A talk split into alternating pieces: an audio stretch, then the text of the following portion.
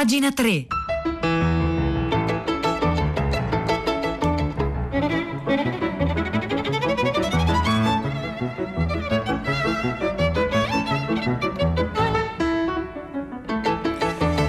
Buongiorno, buongiorno, un caro saluto da Edoardo Camurri e benvenuti anche questa mattina a pagina 3. Oggi è mercoledì 22 luglio e sono le 9 in punto. Insomma, noi possiamo quindi iniziare immediatamente la nostra consueta rassegna stampa delle pagine culturali dei quotidiani, delle riviste e del BEV no, volevo dire web, ho detto bev per hackerare eh, la parola web, ecco, per cercare di mettere un po' eh, di disordine, perché quello che, eh, su cui ragioneremo questa mattina a pagina 3 è proprio il concetto di hackeraggio, ehm, il tentativo di, di, di mischiare un po' le carte per rompere l'ordine, qualunque ordine che si impone, che in una certa misura eh, inconsapevolmente dirige no? i nostri pensieri, i nostri sentimenti. E per citare il grande scrittore Elias Canetti, chi è cos'è il massimo ordinatore del mondo? Beh, Canetti rispondeva quello scandalo della morte. Ogni volta che mettiamo ordine a qualcosa, beh, ordiniamo tutto ciò che facciamo perché si arriva alla fine alla morte, no? che essendo l'unica certezza totale, ciò che mette per l'appunto in ordine. Quindi disordinare, ehm, hackerare significa in una certa misura provare a mettere in discussione la morte, no? a, a, imbrogliare la morte, il grande ordinatore. Ecco, partiamo con, questa introduzione, con questa specie di, eh, direbbe Boito, prologo in cielo, e non solo Boito, ovviamente, per la nostra eh, puntata di pagina 3, perché iniziamo con un articolo molto bello di Marco Revelli, eh, pubblicato sul sito volerelaluna.it, intitolato Contro l'estetica della morte. Eh, ed è un articolo affascinante perché eh, Revelli ragiona sull'estetica della morte riportandola molto eh, ai nostri tempi, ai tempi che stiamo vivendo, eh, sia per quanto riguarda la situazione politica internazionale e sia ovviamente per quanto riguarda la pandemia. Ma vediamo cosa scrive Marco Revelli su volerelaluna.it. Morte e fascismo hanno sempre marciato insieme. L'estetica della morte ha annunciato l'avvento dei fascismi in Europa e ha segnato il tempo della loro catastrofica fine. Gli squadristi antemarcia portavano sui loro labari neri il teschio con sotto la scritta me ne frego, ad affermare nel disprezzo della morte propria il diritto sovrano a disporre della vita altrui. Ed è quello che in questo articolo farà Marco Revelli è per l'appunto smascherare la retorica della morte, no? smascherare e lo fa partendo dal grande esempio uh, storico di, di, cosa ha rappresentato la retorica e l'estetica della morte per quanto riguarda il nazifascismo e vedendola all'opera, quella stessa retorica eh, anche oggi. Scrive Revelli, sempre su volerellaluna.it, beh, forse mi sbaglio, ma di quel fondo scuro esistenziale sento di nuovo un vago odore, vago certo, nell'alone funebre prodotto dal coronavirus nel mondo e nella morte seriale che sta disseminando. Ne avverto il retrogusto nelle esibizioni maciste di Bolsonaro in Brasile, nel menefreghismo trampiano di fronte al dilagare del, mom- del morbo nelle sue città, nelle teorie dell'immunità di gregge e nelle invocazioni del business must go, costi quel che costi, da parte dei padroni del mondo. Ecco allora l'operazione di hackeraggio che fa per l'appunto Marco Revelli in questo articolo nel tentativo di smascherare e di portare alla luce questa estetica della morte che porta in sé eh, tutta una serie di significati no? e di risonanze eh, etiche, eh, filosofiche, politiche, esistenziali.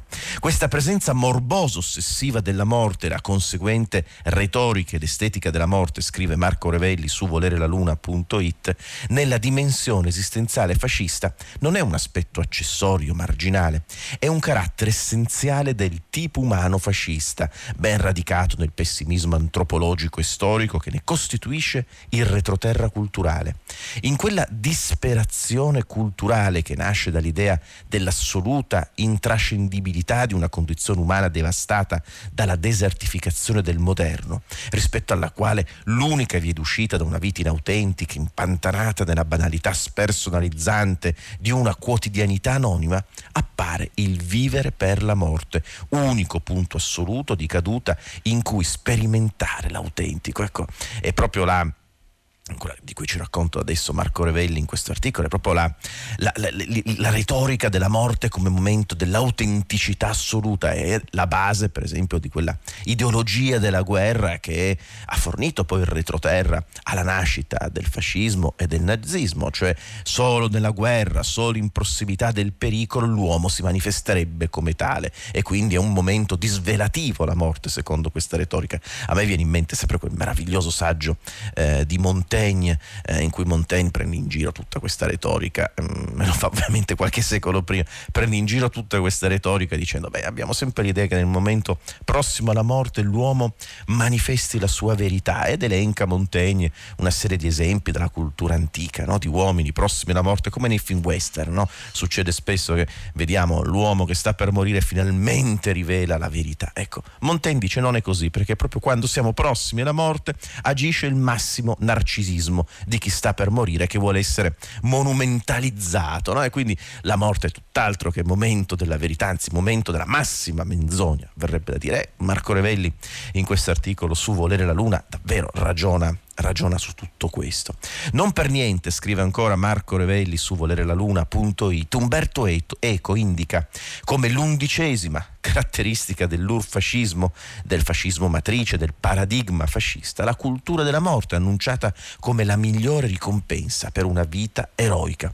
L'urfascista, scrive in quel brevissimo ma denso pamphlet intitolato Il fascismo eterno, è impaziente di morire, anche se aggiunge nella sua impazienza gli riesce più, più di frequente di far morire gli altri, per l'appunto moriamo per delle idee ma di morte lenta, insomma oppure eh, Georges Brassens, eh, ma anche l'armiamoci a partite per l'appunto invece di mussoliniana memoria.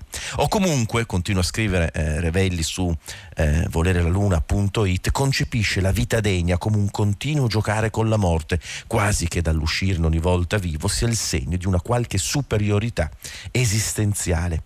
E oggi, con un senso di orrore crescente, che mi par di vedere le tessere di quel mosaico che si chiama appunto disperazione culturale, ricomporsi di nuovo in un quadro inquietante. La stessa sensazione di una condizione di vita inautentica, un vivere privo di futuro perché insostenibile, lo stesso senso di intrascendibilità, l'impossibilità del pensiero di un andare oltre, sebbene i presagi nefasti siano tutti tutti drammaticamente presenti. La stessa tentazione, scrive ancora Marco Revelli, di un qualche risarcimento mortifero qui ed ora, nell'impossibilità di un'uscita in avanti reale in un futuro storicamente determinabile e intorno, effetto della pandemia come l'ora fu della guerra, la danza macabra di una morte seriale, anonima, impietosa nella propria casualità che satura l'atmosfera. Eh, questa è l'analisi eh, per l'appunto iniziale no? di, di, Marco Revelli in questo articolo, in questa riflessione molto bella che possiamo leggere su volerellaluna.it eh, e da questa riflessione generale si inizia a raccontare un po', a descrivere la nostra contemporaneità. Che cos'è scrivere Velli su volerlaluna.it? L'esibizione macabra quotidiana di un nuovo fascista come Bolsonaro. La sua sfida al buonsenso, alla cautela, insita, reiterata da bullo, da stadio macista e arrogante qual è, nell'ostentare in pubblico il proprio volto senza maschera, quasi ad accusare di codardia chi si protegge, se non la forma postmoderna di quella medesima estetica della morte. Che cosa sono le minacce ai governatori che praticano il lockdown contro contro i suoi ordini, le frasi sprezzanti verso quei lavoratori recalcitranti ad andare a contagiarsi in fabbrica, ovvero eh, la frase per esempio chi non ha voglia di lavorare stia a casa e poi mm, c'è anche una parolaccia che non, non diciamo. L'annuncio presidenziale di un barbecue nel giorno del lockdown, in generale la guerra dichiarata dal presidente a tutte le autorità sanitarie in nome dell'amore, del rischio, degli affari, che è costata al Brasile una strage continua.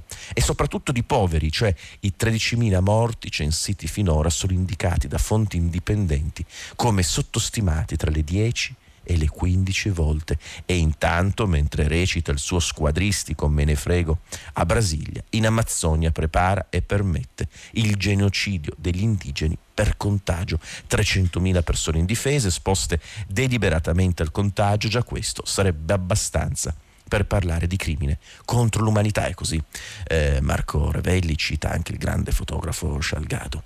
20.000 cercatori d'oro che penetrano nella foresta, gli evangelici che arrivano in elicottero e portano il morbo ovunque. Siamo sull'orlo della catastrofe, più che ancora di 500 anni fa, quando le malattie decimarono le popolazioni native. Ora rischiamo l'estinzione totale. Ecco, ci sono molti, molti riferimenti dopo aver eh, elencato Bolsonaro come uno degli esempi più, più tragici eh, di questa estetica e retorica della morte, eh, Marco Reveri ci parla anche di Donald Trump, insomma descrive la situazione contemporanea come una situazione in cui davvero l'estetica della morte è tornata no? a battere sul tamburo. Allora se volete questa mattina al 335 56 34 296 proveremo a ragionare proprio su questo, l'abbiamo già detto, cioè come potremmo hackerare la realtà l'ordine, eh, la struttura, la forma della nostra contemporaneità un po' così eh, pressante e dolorosa, come, come, potremmo manometterla in un certo senso. Quindi eh, consigli di sabotaggio questa mattina al 335 5634 296.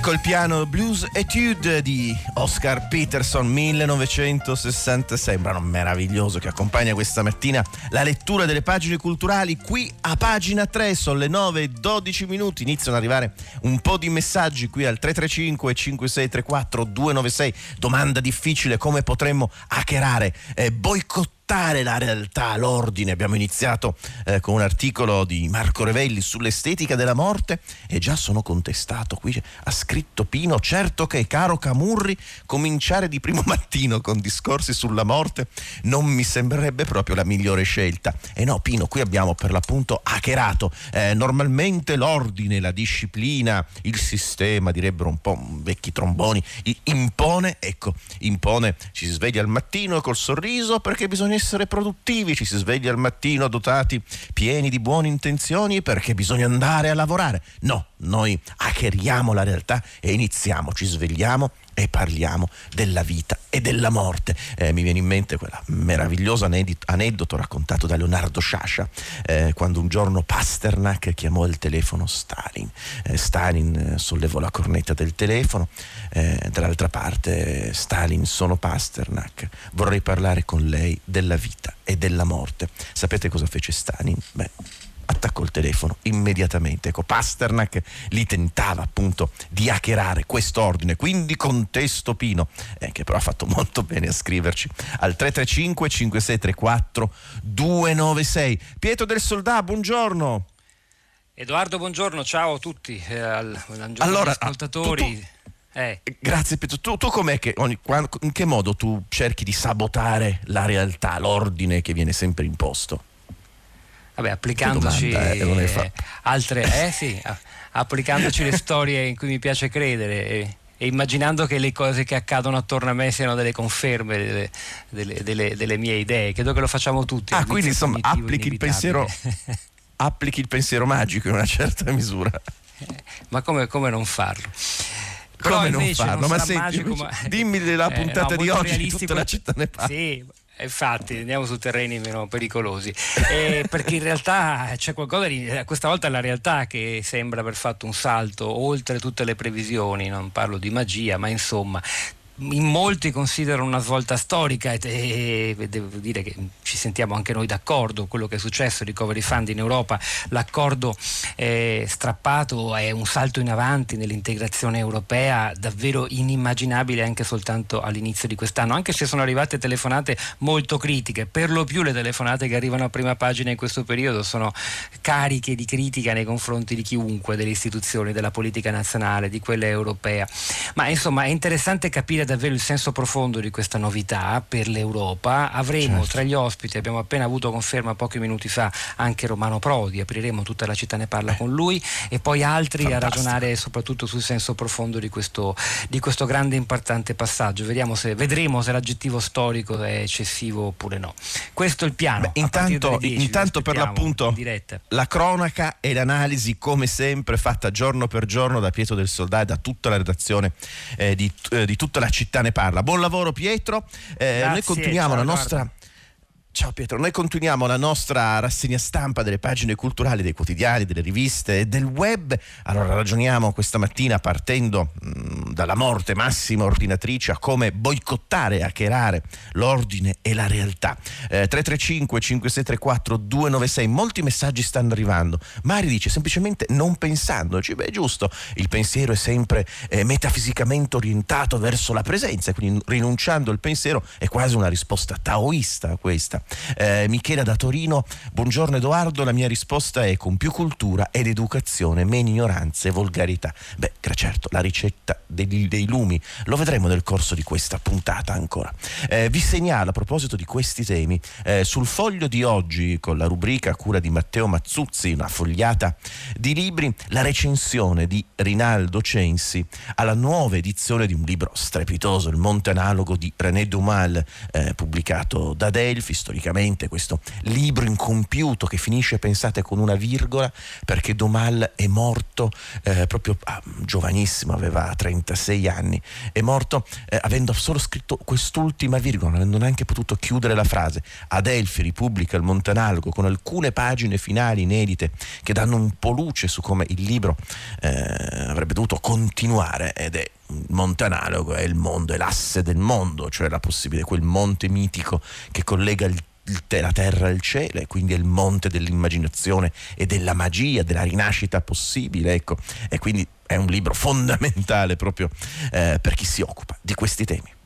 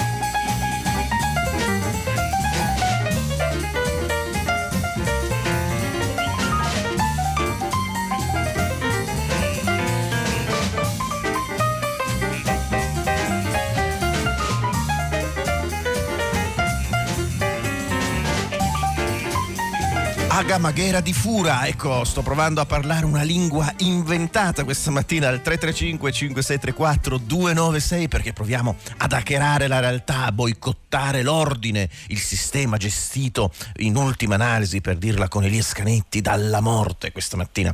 Eh, così, va così questa mattina a pagina 3. Molti messaggi sono arrivati al 335 5634 296, eh, messaggi quasi bianciardiani, no? di tentativo, eh, se uno va sulla pagina appunto di raiplayradio.it con gli sms di Radio 3, sembra quasi un, un, prontuario per nuovi sabotatori dell'immaginazione. Luca per l'appunto scrive cerco di salvarmi con l'immaginazione, per l'appunto eh, il, mon, il, monte analogo di cui abbiamo parlato prima. Eh, Camus, eh, scrive un ascoltatore, eh, hackeriamo la realtà inventandoci una nuova lingua. Ecco per l'appunto una soluzione spesso utilizzata dalla letteratura.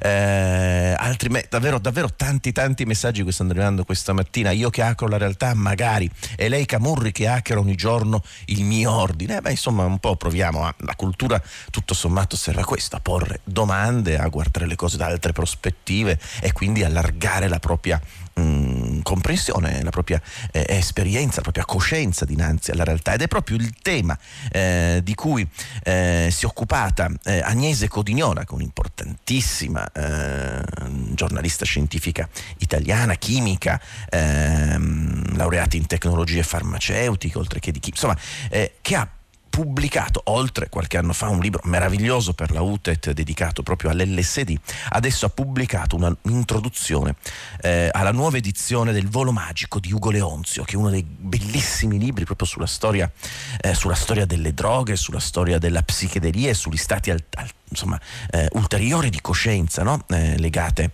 eh, alla psichedelia. È un libro fondamentale che ci consente oggi di comprendere quello, mh, mm, ormai si parla di rinascimento psichedelico, di un ritorno delle neuroscienze, della filosofia, della politica eh, a ragionare sulla possibilità e sui significati eh, dell'esperienza psichedelica. Ecco, iltascabile.com eh, pubblica l'introduzione che Agnese Codignola ha scritto a questo meraviglioso libro del 1969 di Ugo Leonzio, ehm, libro pubblicato in Italia, fra l'altro io qui ho la prima edizione e fa molto ridere, fa molto sorridere proprio la nota biografica che Leonzio ha voluto per questo, eh, per questo libro. ve la leggo proprio direttamente dalla prima edizione. Ugo Leonzio è nato 29 anni fa, appunto 29 anni quando uscì questo libro, a Milano. A pochi interessi, tra cui la filosofia e la letteratura, che include una devota ammirazione per Tommaso Landolfi. Meraviglioso, ecco questo ragazzo di 29 anni che pubblica un libro imprescindibile eh, come Il volo magico, che ha pochi interessi eh, e poi è devoto di mm, Tommaso Landolfi. Niente male, Ugo Leonzio, 29enne.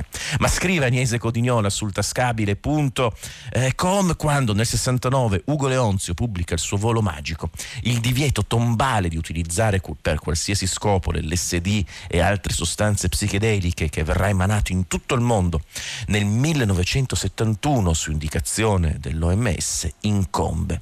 Pochi anni prima, nel 66, a imporlo ci hanno già pensato gli Stati Uniti, sconvolti dalla bizzarria di Timothy Leary, seguiti, seguiti a breve da molti altri paesi. Allora il libro di Leonzio è stato per l'appunto um, uno dei testi fondamentali che è arrivato proprio lì e che ha accompagnato la rivoluzione psichedelica è che è tornato ora, quando si parla in tutto il mondo, i laboratori scientifici, i neuroscienziati di tutto il mondo, parlano della necessità per l'appunto eh, di un rinascimento psichedelico. Ora, l'introduzione di Agnese Codignola a questo libro è meravigliosa, è piena eh, di esempi, di ragionamenti, è molto lunga, eh, si inoltra all'interno eh, dell'opera di Ugo Leonzio, ma insomma una delle parti che eh, ci interessano in questo caso e per questa puntata di pagina 3 potrebbe essere per esempio eh, il seguente, è necessario e interessante ascoltare di nuovo la voce di questo straordinario testimone che in molti punti risuona come quella di un protagonista contemporaneo e che in altri è anacronistica in quanto tale utile per capire quanto in realtà i ricercatori siano andati avanti e quindi quanto in definitiva sia vacuo, destinato a fallire, quanto non francamente ridicolo.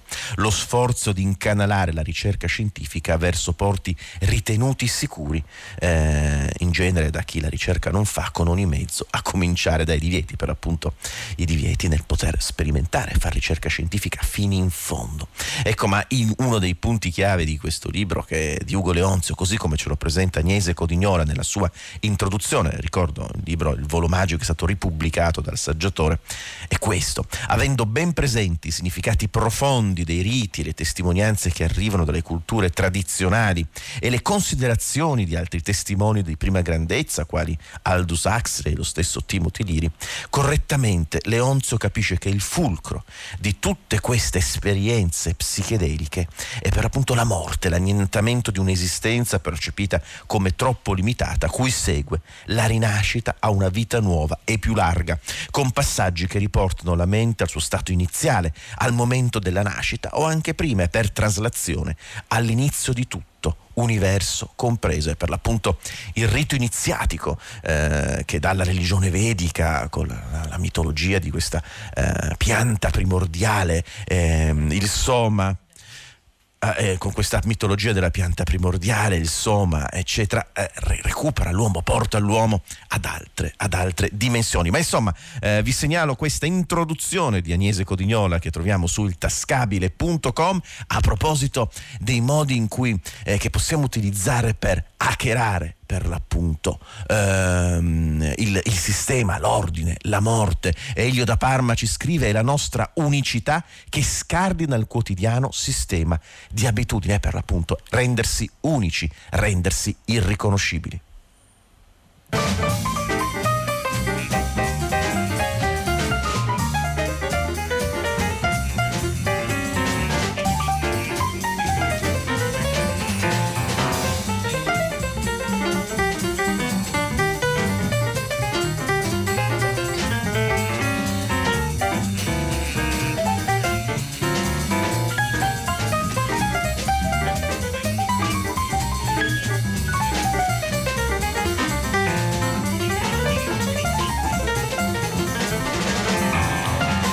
Etude, Oscar Peterson 1966, il brano meraviglioso che accompagna questa mattina la lettura delle pagine eh, culturali qui a pagina 3, Sam Jones al contrabbasso, Louis Haynes alla batteria. Ecco, eh, molti molti messaggi stanno arrivando al 335 5634 296. Leggevo Landolfi a 18 anni, ma anche Gadda.